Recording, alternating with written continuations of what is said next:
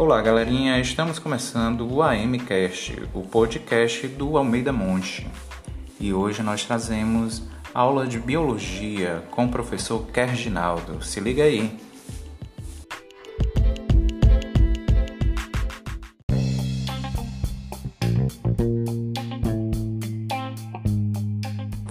Boa noite, pessoal. Aqui é o professor Kerginaldo, terceiro G do turno da noite.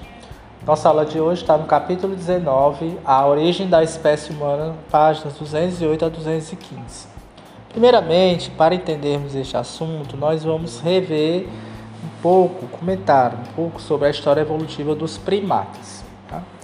Ah, os seres humanos né, possuem um estreito parentesco evolutivo com vários tipos de animais da ordem primates que no caso nós podemos chamar de prosímios, macacos e hominoides.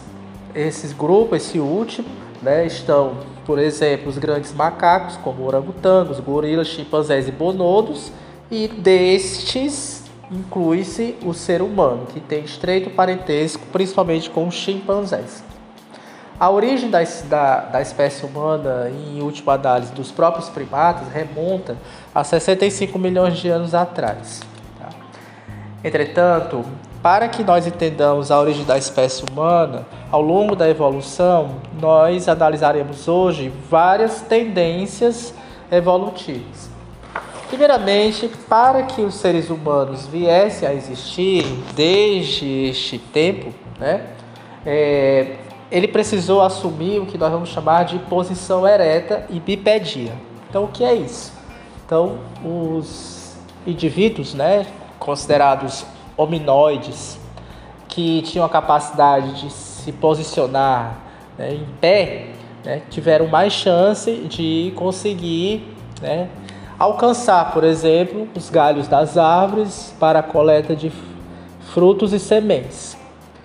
A bipedia também possibilitou ao homem né, ter maior força na região do quadril e assim conseguir né, se equilibrar melhor no espaço né, a partir do momento em que ele conseguiu assumir essa posição. Uma outra característica que permite é, dizer que a espécie humana evoluiu é a capacidade de possuir o que nós chamamos de polegar oponível, ou seja, no plano da mão, perpendicular a este plano, os cinco dedos da mão, um é exceção, que é o polegar. Ou seja, ele está fora do plano né, é, da mão humana, permitindo assim que ele gire em 360 graus, tanto para a direita como para a esquerda. Isso foi muito importante do ponto de vista evolutivo, que possibilitou né, é, o ser humano a pegar as coisas, né? pegar frutas, galhos, entre outros. Outra característica importante que possibilitou a evolução da espécie humana é a capacidade cognitiva. Se nós compararmos, né, é, fizermos uma comparação entre três animais, como o lêmure, o chimpanzé e o ser humano, o homem é aquele que tem maior capacidade cognitiva ficando apenas na frente dos chimpanzés, ok? Bom, para que nós entendamos como a espécie humana evoluiu, nós vamos estudar agora alguns ancestrais do nosso gênero, que é o gênero Homo. Né? A primeira espécie tida como humana é chamado de Homo australopithecus. Homo australopithecus surgiu há mais ou menos 4, 6 a 4 milhões de anos atrás, ok?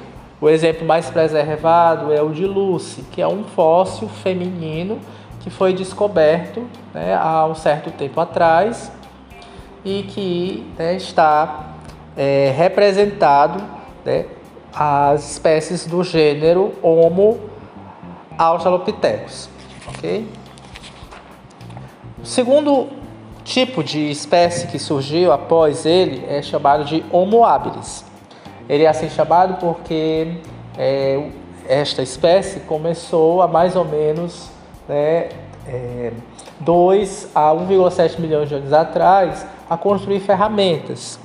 O surgimento desta espécie né, é, remonta ao Paleolítico, ou Idade da Pedra Lascada, e ao Neolítico, que foi posterior a ele, que é a Idade dos Metais. Ambos na pré-história, pois a escrita ainda não existia. Seguida esta espécie, surgiu uma outra chamada Homo erectus. Caracteriza-se pela bipedia, ou seja, esta espécie já conseguia andar sobre dois pés, diferente das duas anteriores. E nesse período houve a domesticação do fogo. Com isso, né, o homem pôde se aquecer, pôde cozinhar os seus alimentos, que até outrora eram é, consumidos crus, e pôde assim se defender do, dos predadores. Em seguida surge o Homo neanderthalis, ou popularmente conhecido como Homem das Cavernas. Esse tipo de espécie surgiu há 200 mil a 30 mil anos atrás. É, essa espécie foi muito comum, né? o homem de Neandertal, principalmente na época em que é, o homem ele já conseguia ter um certo grau de organização social e usava peles de animais para se proteger do frio. Ok? Essa espécie foi muito comum também no período terciário da nossa era cenozoica, conhecida como Era do Gelo. Após a Era do Gelo, né, já no período quaternário da Era Cenozoica, finalmente surge a nossa espécie, Homo sapiens. Os fósseis mais antigos remontam 200 a 200 mil anos, e o mais conhecido é o Homem de Cro-Magnon. O Homem de Cro-Magnon é responsável por uma série de trabalhos como pinturas rupestres, esculturas de marfim e trabalhos artísticos, espalhados principalmente na França e na Espanha. Na França, as pinturas rupestres mais conhecidas são as da caverna de Lascaux. Muito interessante.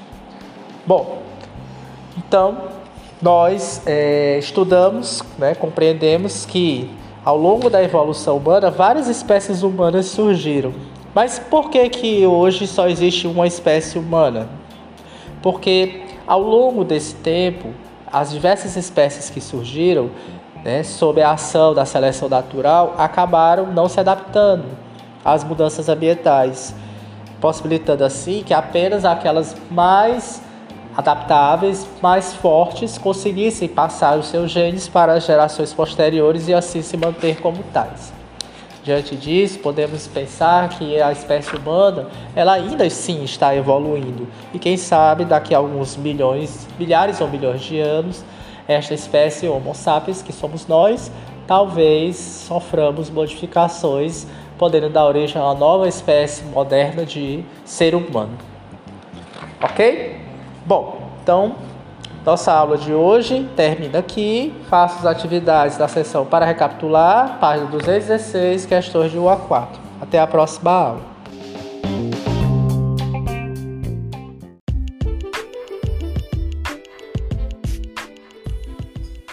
E encerramos por hoje o nosso capítulo do AMCast. Fique ligado e aguarde os próximos episódios.